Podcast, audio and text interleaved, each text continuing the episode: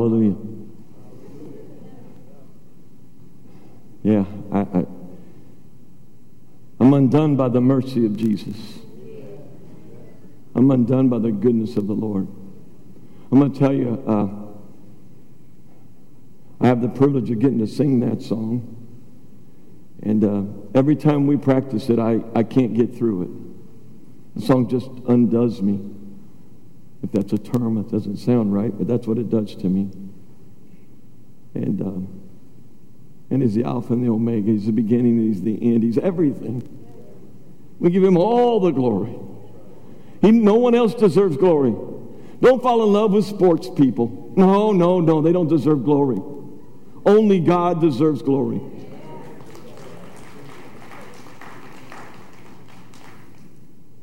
I'll use a line that Pastor Phil used to say well, we could probably just pray and go home because we've already had church.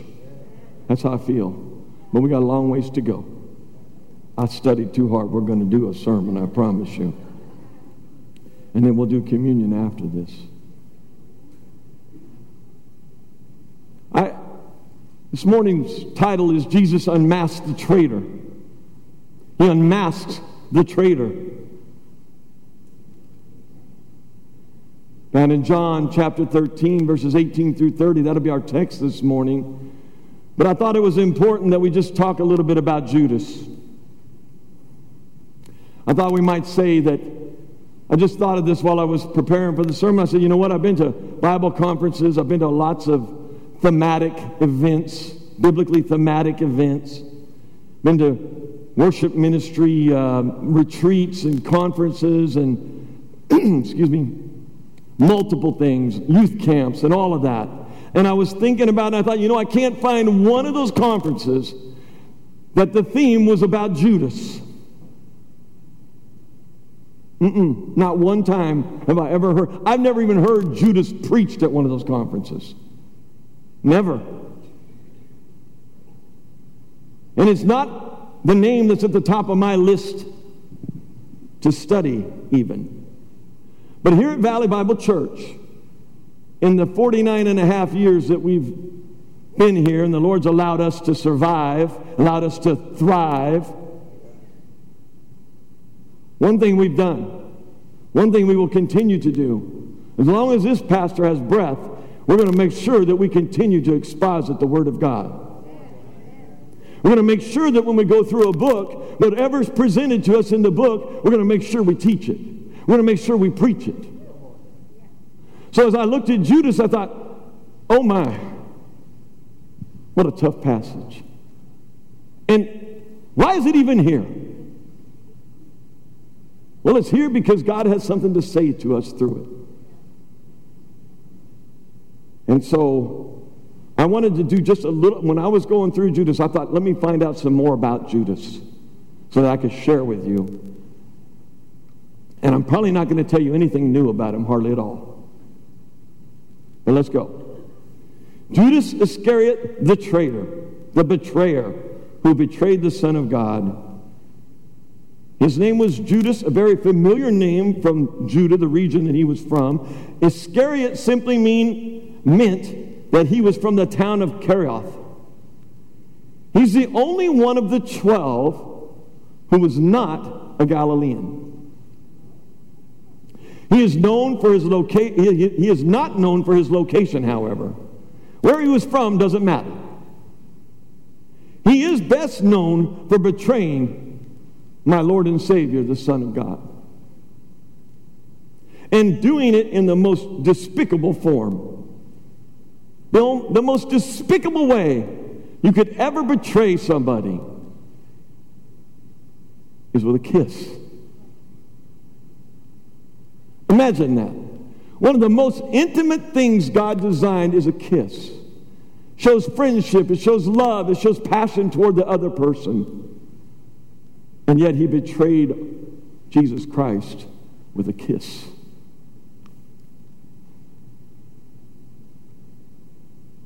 He's the most despised traitor in all of human history. In all of human history, there's been no traitor like Judas. Judas bears a name that is stigmatized. to the degree that no one would use it. In the accounts of Scripture, even in the New Testament, the lists of apostles, when they're given out, he's always mentioned last and always with a qualifying statement the betrayer. Oh, can you imagine your name being Larry Howard, the betrayer? That's his name, and that's how it's referenced. I'm not sure, and I don't want to offend anyone, but I don't know anyone named Judas.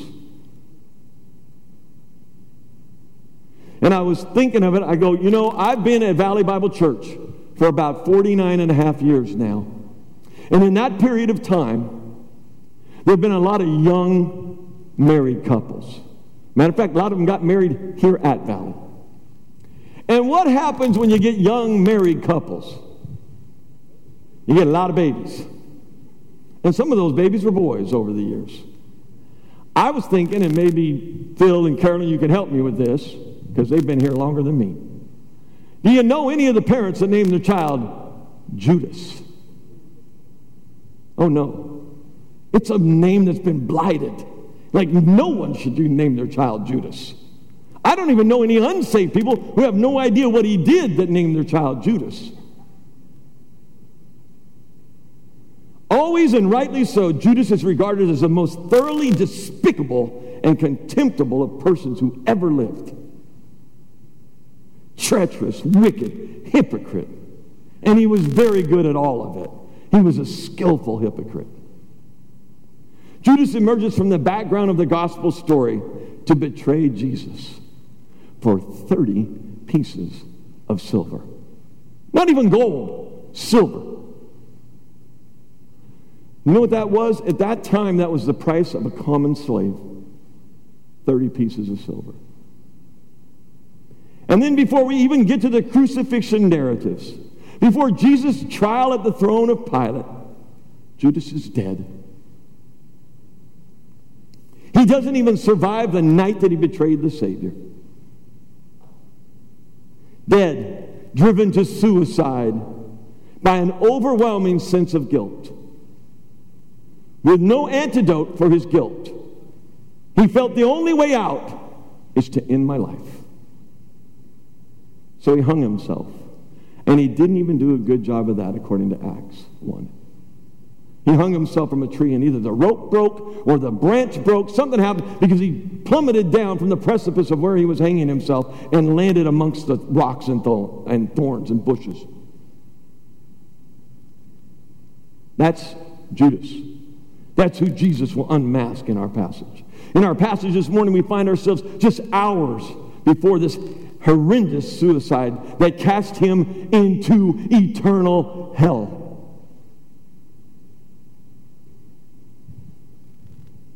Never again to see daylight. Ever. Hell has no light in it. It will happen before another day dawns it is still Thursday night at the Passover, and in this passage, Jesus will unmask Judas as the betrayer. Up to this point, he's referred to Judas multiple times, but never in, in a negative way. For instance, in chapter 6, he says, One of you is the devil.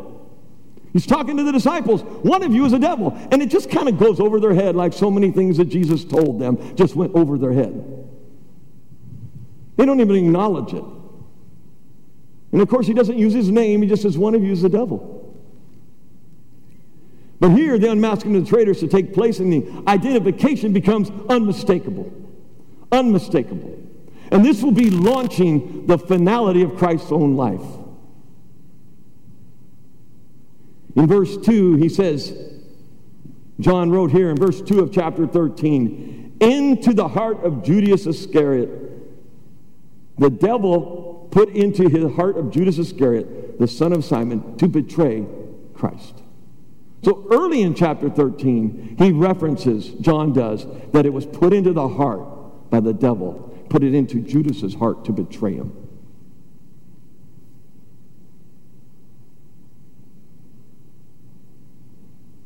Our Lord is well aware of all of that. He knows that the devil is working with Judas. He's known that he's been working with him.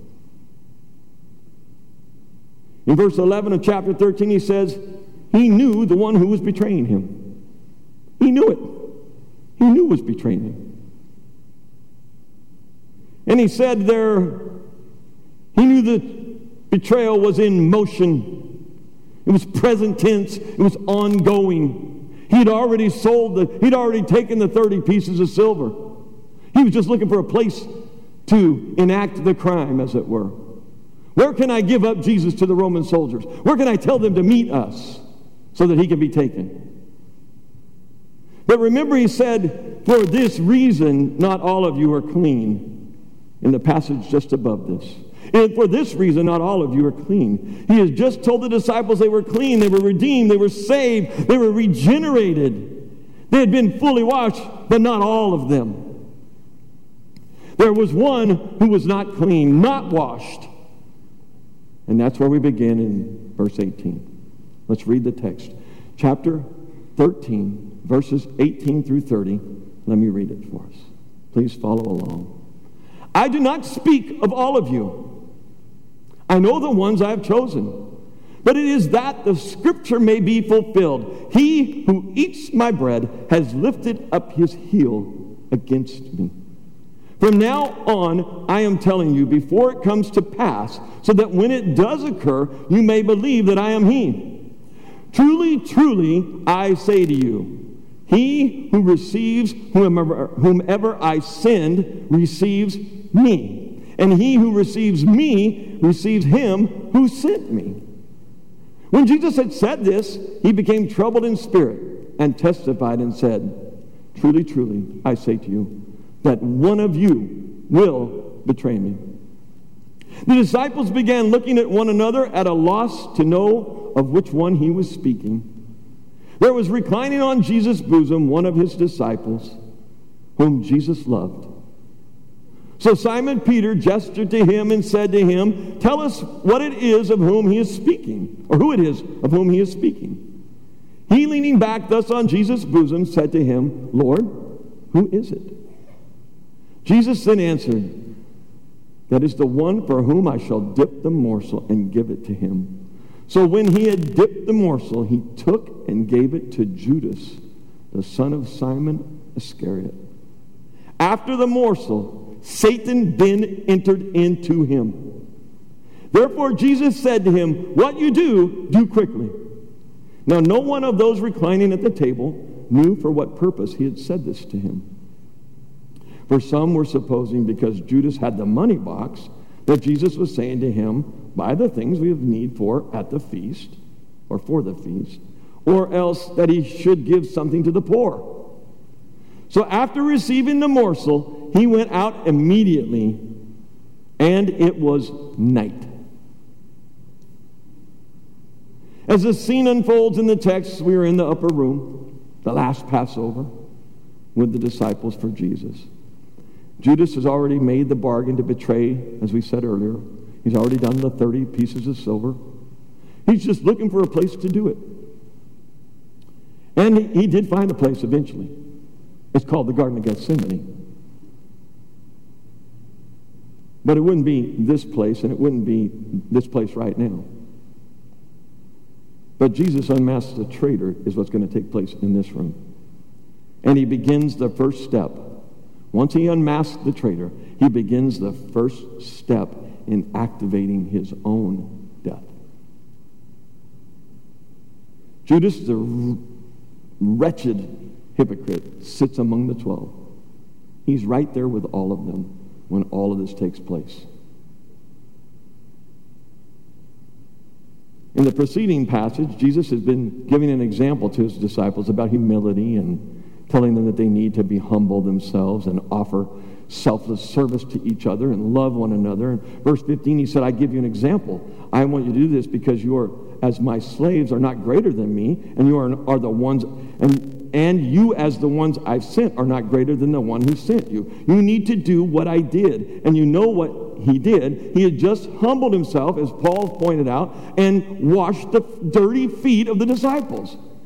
How humble? Humble enough that this is what a slave would normally do.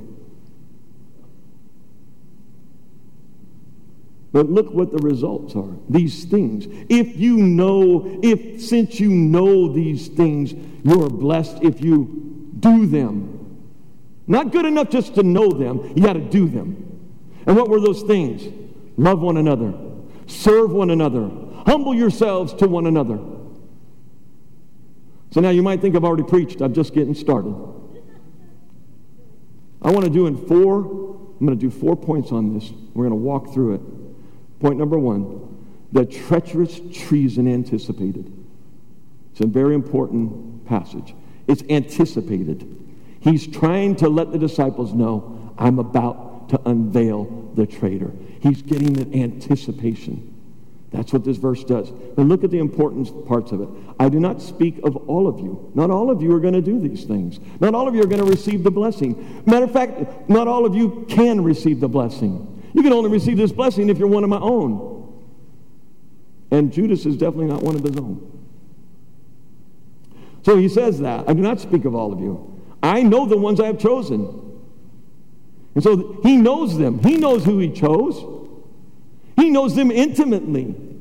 Remember in the passages previous to this, he said, uh, one of the passages that I preached back in uh, chapter 5, I believe it was, was that they saw the miracles and they said they believed in Jesus, but it said there that Jesus did not accept him to himself. Why? Because he knew their hearts. Of course they wanted to accept him. He was healing and doing, feeding 5,000 and doing all that. Of course they want to be with him. But he did not receive them to himself because he knew their hearts. Their hearts was only, what can we get from Jesus? Not who he is. Not we want you for who you are, we just want what you can give us. If you've only met Jesus because you want what he can give you, I don't know. It's not a good place to be. And so, what does he do here? He's got a delicate group of men. He's about to announce that one of them is a traitor. And that can go all to pieces on you if you're not careful.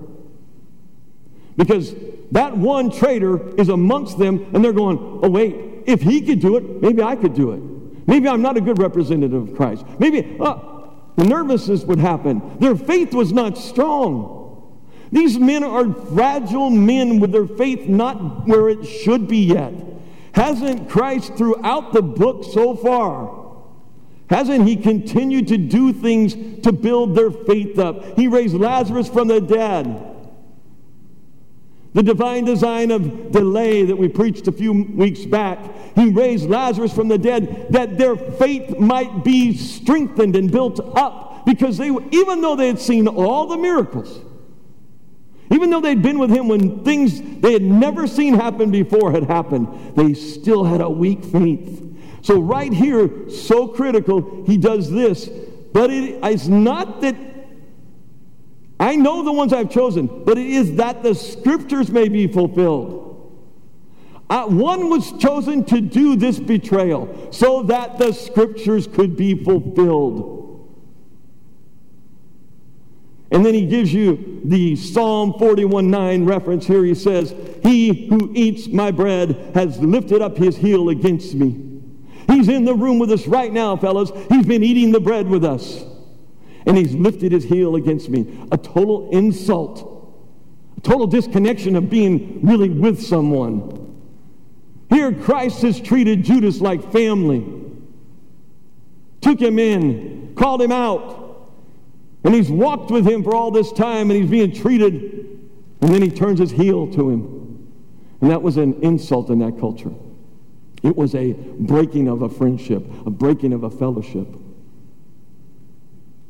So he's letting them know in the anticipation of what's to come. You got to know that I know about it. I'm not being caught off guard by it. I'm truly God. And I think we're going to see in the next section when the treason is announced. It's just going to follow right up on that. So the second point treason gets announced. So we have the treacherous treason anticipated, and now the treason's actually going to be announced. But from now on, look what he does. He sets it up. He's still dealing with that fragile personalities of these men. From now on, I am telling you, before it comes to pass, I will tell you what's going to happen before it happens. so that when it does occur, you may believe that I am. It says he in your Bible, throw it out. It's not in the Greek. That you might believe that I am the I am. He's, he's showing them that he has an omniscient foreknowledge of things not yet happened to strengthen their faith. They needed their faith to be strengthened to be able to understand that one of them was a traitor. One of them was going to betray. Verse 20 Truly, truly, I say to you, he who receives whoever, who, excuse me, too fast. Truly, truly, I say to you, he who receives whomever I send receives me. And he who receives me receives him who sent me. Why that passage in that spot? Why that? Well, if you think back, those of you who have been with us through this whole series of John, when Christ was calling them to follow him, he used very similar words. He's reminding them of the commissioning that he did back when he first called them. That's what he's doing. He's saying, remember. So, no matter what the circumstances are, no matter what's going on, no matter what happens, you've been commissioned by me. And if you follow after me, you're following after the one who sent me. Now, I brought that into another realm earlier in the first service. I said, you know what? Almost 50 years ago, the Lord sent a man to Pinole, California to start a work. The one who sent him. And guess what? Some of you, not very many of you, were in that hall. and guess what we did? We received the one that Christ had sent. We received him unto us, and we've been taught, and we've been trained, and we're where we're at maybe in our spiritual life today and in our Christian walk because of the man that was sent. But he, we received him, and in doing so, we received the one who sent him. And let me tell you, no man sent him. I know the story. It was during a prayer time the Lord laid it on his heart to come to back to the Bay Area. Why would anybody come to the Bay Area? Because he knew that there was a dearth. There was people that needed to know the Lord. They needed to know the true grace of God. But the man that sent him is the one who says, if you receive him, you receive me. And if we receive that, then we receive the Father also. That's why he's got it in here. Your commission doesn't change. Phil Howard's off the scene. He's still in this church, thank God, but he's no longer the senior pastor. But my commission didn't change. And Phil would say, anathema if you change your commission. And the Bible would say, anathema if you change your commission because of circumstances. Are you not 2 Corinthians 5. Are you not the ambassadors of Jesus Christ? Yes, you are. And I don't care what circumstances you're facing. I don't care the political environment. I don't care about COVID. I don't care about racism. I don't care about any of it. Your commission does not change. Oh, yeah, no, no, no. You need to clap better for that. Your commission does not change.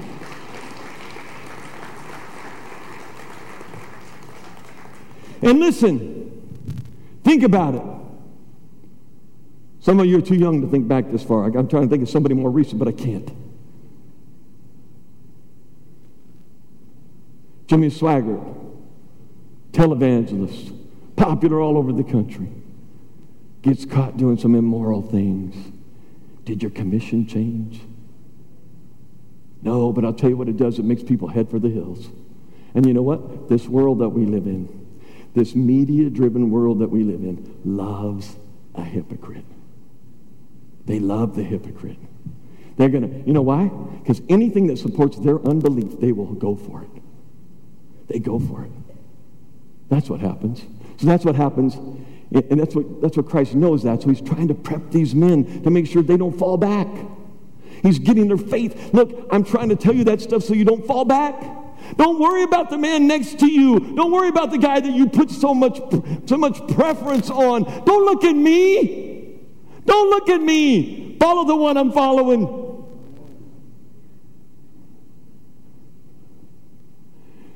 I will fail you apart from the grace of God, but He will never fail you, and your job never changes. It's too quiet in here, it's probably too convicting. So I don't care who falls by the wayside, you keep moving, you keep following, you keep getting in the Word, you do what you need to do. And when you find someone that's failing, grab them and pull them with you. Take them with you, encourage them. That's all Jesus is doing. He's just encouraging them. Remember the call I put in your life. I called you for a reason, Peter. I called you, James. I called you. I called you guys for reasons. Don't fail. Don't fail. The church will be built upon those men expanding it. When Jesus had said this, verse 21, he became troubled in spirit. And here comes the announcement. And he testified and said this Truly, truly, I say to you. So the truly, truly means I ain't joking with you. It's an amen and an amen. Truly, truly, I say to you that one of you will betray me. And you're here this morning and say, How could they do that? How could Judas do that? I dare say there's people in the room right now that are doing that. You've come to this church for years. You've sat there and you've heard about Jesus Christ for years. You've heard, you, you know him. You know who he is. You know what you have to do to believe. You know that you fall short of the glory of God. You know that you've sinned, and you know that. And you know that we've taught you from this very pulpit multiple times that you must believe, you must repent and believe that Jesus Christ died on a cross on your behalf. He took the sins of the world on that cross. He died a horrible death on your part, took sin on him. He who knew no sin took your sin to a cross and he died there. If you don't know that, he did it. I'm sorry, you can't argue it. It happened. And then they put him in a tomb, and the tomb couldn't hold him. Three days later, he came out. Three days later, he came out. But if you're here this morning and you heard that, you're now responsible to do something. You're responsible to do something with that. And if you don't, you're just like Judas. You're a Judas. Don't tell me you know him and you don't know him. Judas was saying he knew him the whole time. He was claiming to be part. He was there eating meals with him all the time. And all the time he was doing that, he was stealing money. His love was for money and power and affluence. Wasn't Jesus. So it says that Jesus was troubled in spirit. Well, how could that be? Well, he still was in a body. And he knew all the things that only God can know. He knew all the things only God can know. But he still had a human side to him. And he had emotions. Remember, it wasn't that long ago he wept at the sight of Lazarus dying. He wept at the fact that other people were weeping over Lazarus. He has a emotion to him. Yeah, he has an emotion to him. And how troubling is it when someone close to you, a dear family member, a closer than brother relationship that you've had, you've walked with somebody through life, you've done nothing but treat each other with kindness, and they betray you? You ever had someone that close betray you? Traitor? Just, just turn out to be a complete traitor. And did it not trouble you? If you had that happen, you know it troubled you. You couldn't sleep at night because of it. And you try to make it right and they don't want to. And what do you do with that? The worst, the best thing you can do is be troubled by it. And that troubled in spirit has the meaning of severe mental or spiritual turmoil. You can't just laugh it off. Well, I'll just find another friend then. No. And what was going through Jesus' mind? Well, let me give you an idea and some thoughts I have of what might have been going through his mind. First of all, one of my closest followers is betraying me. That's troubling. That's very troubling. And then he also is aware that in verse 27, a couple verses from now, that Judas, because of his total traitor or his betrayal, is opening up his own self to be influenced and have, this, have Satan himself go into him and take control of him. Christ knows that's coming. He also knows this. One of my closest followers while I've been here on earth is about to spend eternity in the lake of fire, in hell. The gnashing of teeth takes place there. You're in total darkness there. Without Christ, without Christ, that's where you go. If you want to deny him, you have the right. He'll let you deny him. He'll let you betray him. He let Peter, he let Judas betray him. He let Peter deny him. He could have stopped both. But no, he lets you make that decision. And he knows that this close personal friend, at least from his direction. You know, they probably laughed together, guys. They definitely ate together. They definitely walked on the pathways together. And now he knows he's going to spend eternity in hell. Yeah. Oh, yeah, he was troubled. He was troubled in his spirit. And it wasn't lost on Jesus, it wasn't lost on him that this betrayal would start his road to the cross. He knew that was coming. And what came with that? Separation from the Father. Never before had he been separated from the Father. But he was about to be. He was about to be. And then, of course, the announcement there in that verse of one of you will betray me the treason is announced. One of you is going to betray me. Third point.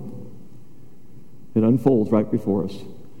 The 12 apostles are astonished. They can't believe that one of the 12 will actually betray him. They're just dumbfounded. They're stunned. They actually didn't. And here's the thing that I just, when I read this, I'm like, my goodness the disciples began looking at one another and at a loss for words or what to know what to say. They, they, they just went quiet. They just went.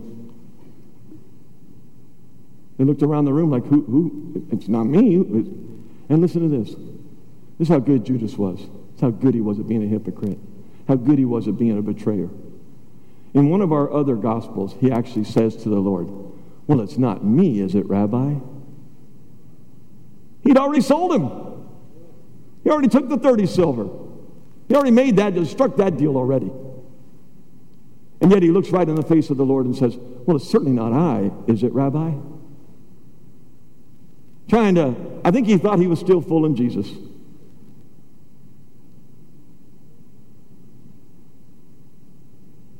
He's a hypocrite, and he's masterful at it. He's masterful at it aided and abetted by the master of deception himself, Satan. Remember, he was already dealing with his heart earlier in the chapter. Satan, the devil, was already influencing his heart back there. And I'm amazed because all 12 apostles were astonished. All of them. Every last one of them didn't get it. He, so, how good was he? He was with them all that whole time, stealing money out of the, out of the, the uh, money box, doing, and, and always spoke in a negative fashion. Every time we hear from Judas, it's a negative connotation. Every time. So he's doing all that, and they have no realization. They have no, not even an inkling, not one iota of a clue that he's the guy. And he does not give himself up. He will not give himself up. So then, we move on. Because now we're going to uncover the astonishment. We're going to start to get it in view so they can start to see it a little bit more clear. There was reclining on Jesus' bosom one of his disciples whom Jesus loved. And I, I like this passage a lot because this is John writing this. And he never mentions himself in his books. He never says anything about his name personally. But he sure uses this, doesn't he? He says, uh, yeah, because in one of the earlier Gospels, Jesus said that. John, my beloved, the one, the one that I love. And you know what? John said, hey, that's, I like that title. I think I'll keep that title. Everyone will know when I say I'm the, I'm the, the disciple that Jesus loves. They'll know who we're talking about. And so we do. And so, um, and it's true. But listen, it was true that Jesus said that, and it was true that he did love him. But he also loved the other disciples. And he loved them all equally in that fashion. But he did say it about John. So, kind of an interesting thing. And uh, it's interesting that when I looked at uh, the different commentaries I looked at, um, they said that the way they were seated around the table for taking the Passover, and it wasn't a table like we're used to where you put the chair underneath it. It was low to the ground. You couldn't put your legs under it. So they kind of reclined around that. They almost sat sideways most of the time to that table. So, and, and so Jesus was there, and Simon, excuse me, and John is there on his bosom. And they say, most of the commentaries I looked at said that that John was on his right, but Judas was just to his left. Okay? And I think they land there because when he does dip the morsel, he doesn't have, there's no extra work that has to be done. He's able just to hand it directly to him. So there, I mean, there's no, um, I don't see anything in Scripture that says that they were seated that way, but that makes the most sense. Okay? So that's what they're doing. So it says, um, now, now here's the thing. They're still all wondering what's going on because he hasn't been told yet they're going to dip the morsel. That's the next section. But they're wondering, hey, what's happening here?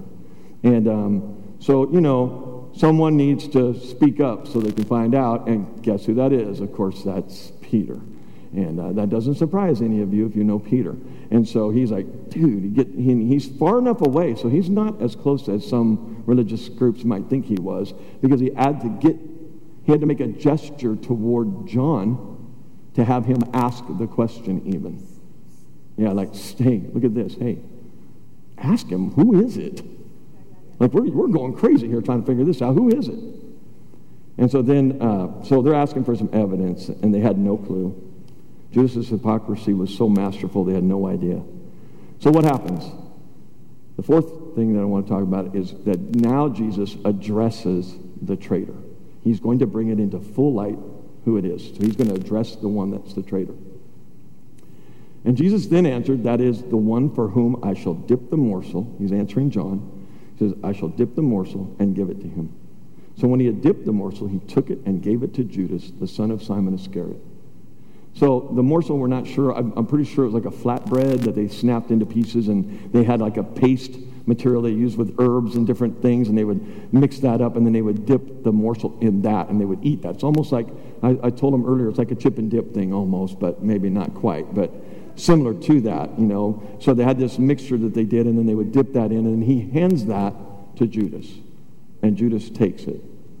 And I want you to watch the timing after this. So he dips it, and he takes it and gives it to Judas, and Judas takes it from him and eats of it.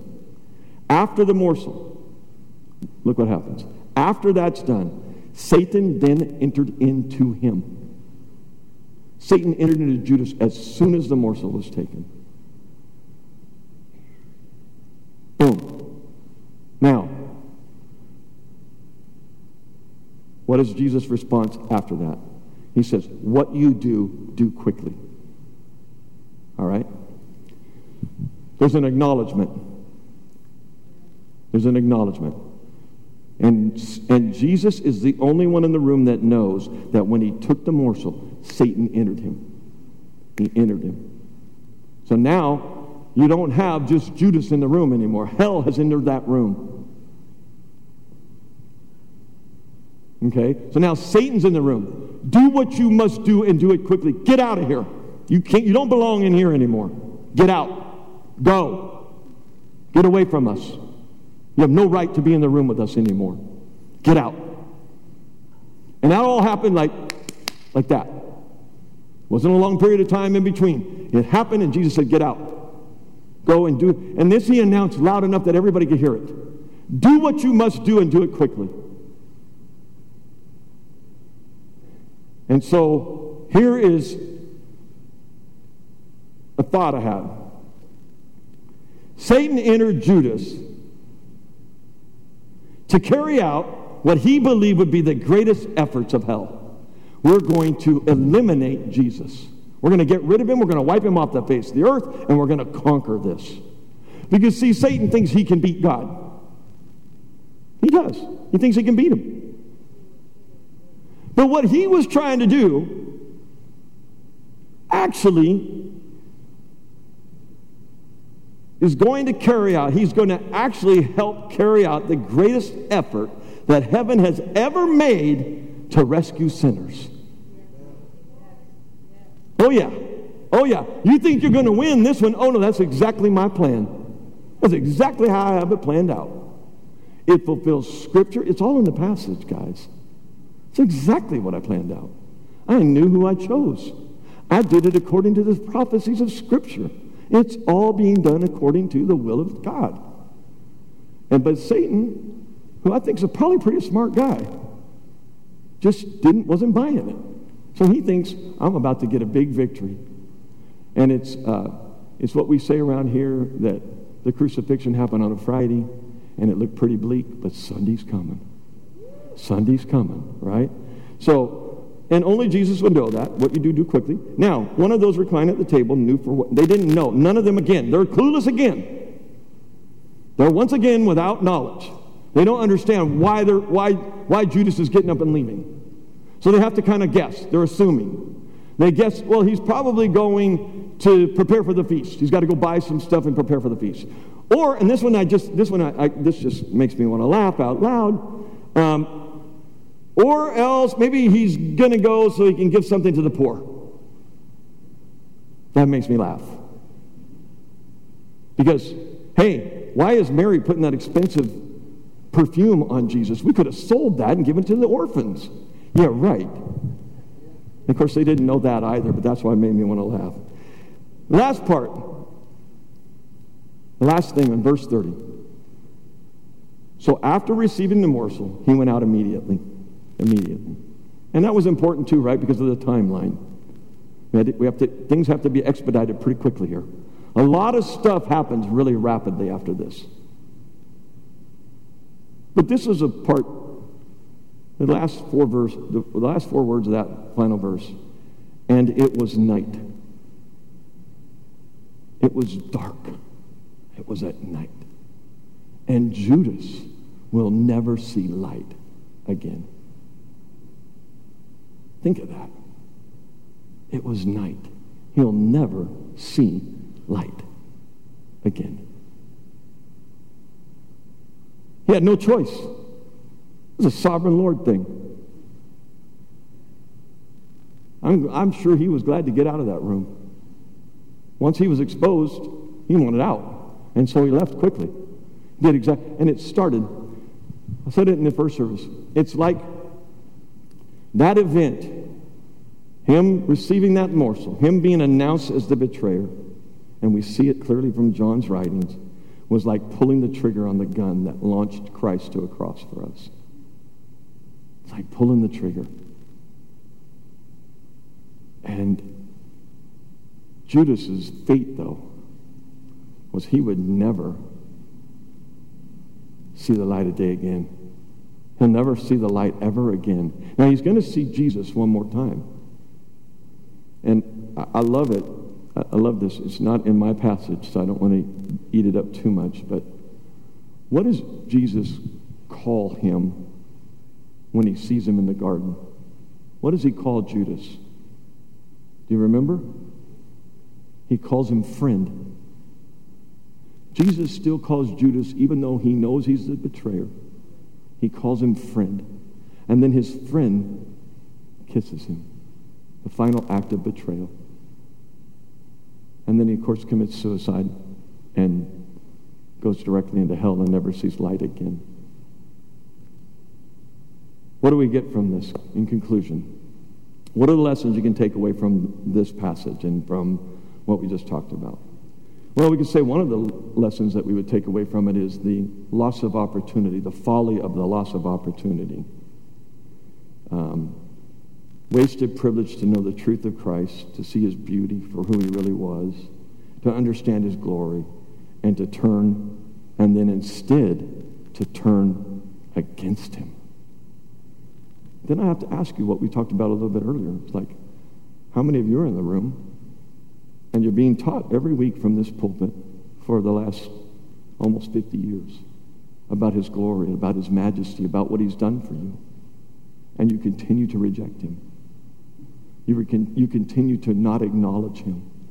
Oh, in a passage just a couple weeks ago, act while the light is amongst you. Act while the light is amongst you.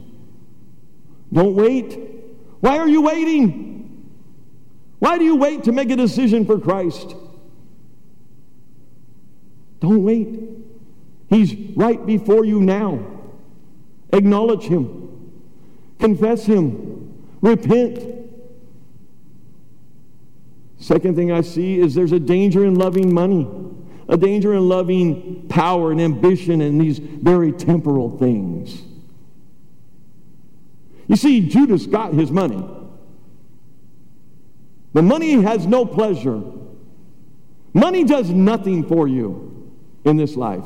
Oh, it'll buy you things. So what? Will it really make you happy? I know people far wealthier than any of you that aren't happy. I know them personally. They're miserable because all they want is more money, more power, more prestige. They're ambitious to get, get, get, get. And guess what? They're going to get what they want.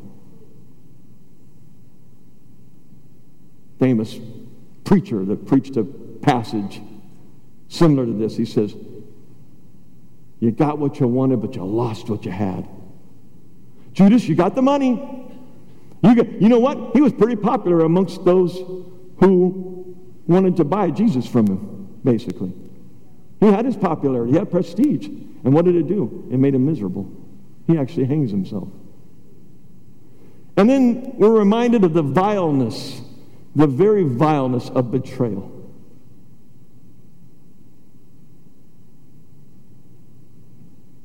And then I, I, see this, I don't know if you guys see it, but I see such a demonstration of the loving patience and the mercy of Christ.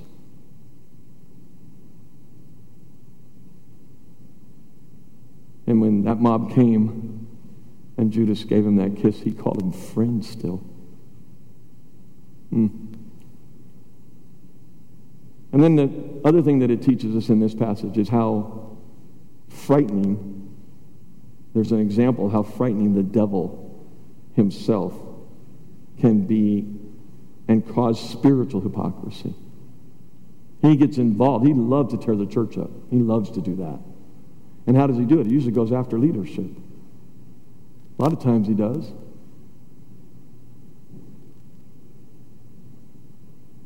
Here's the one thing I take away from it. It's this, to me, like an overarching theme of this. And, and I think you'll like it. I hope so. I see in the passage that no matter the plans of Satan or man, no matter the plans, you cannot thwart God's plan. You cannot thwart God's plan. Circumstances will not thwart it. Whatever your position is, doesn't thwart it. Whoever, whatever it is, God's plan will go forward. Last thing, the seeming tragedy of the cross, the seeming tragedy of Christ dying on a cross, was actually the triumph of redemption.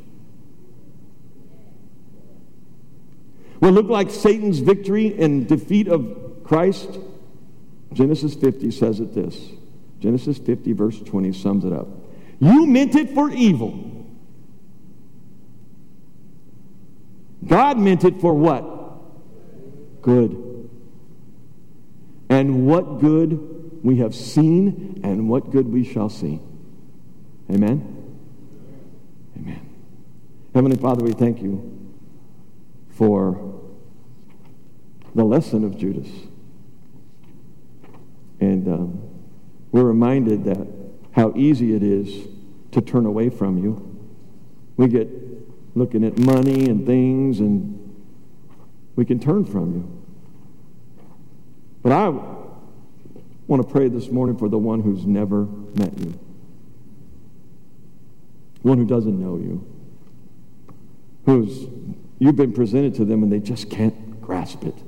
They don't get it. They've got they've got their own mask on their face and they can't see. It covers everything. Oh Lord, I'd ask you this morning that they would see, that you would give them vision to be able to see what Jesus Christ did for them on that cross, and that you would change them. And for the believer in the room who struggles,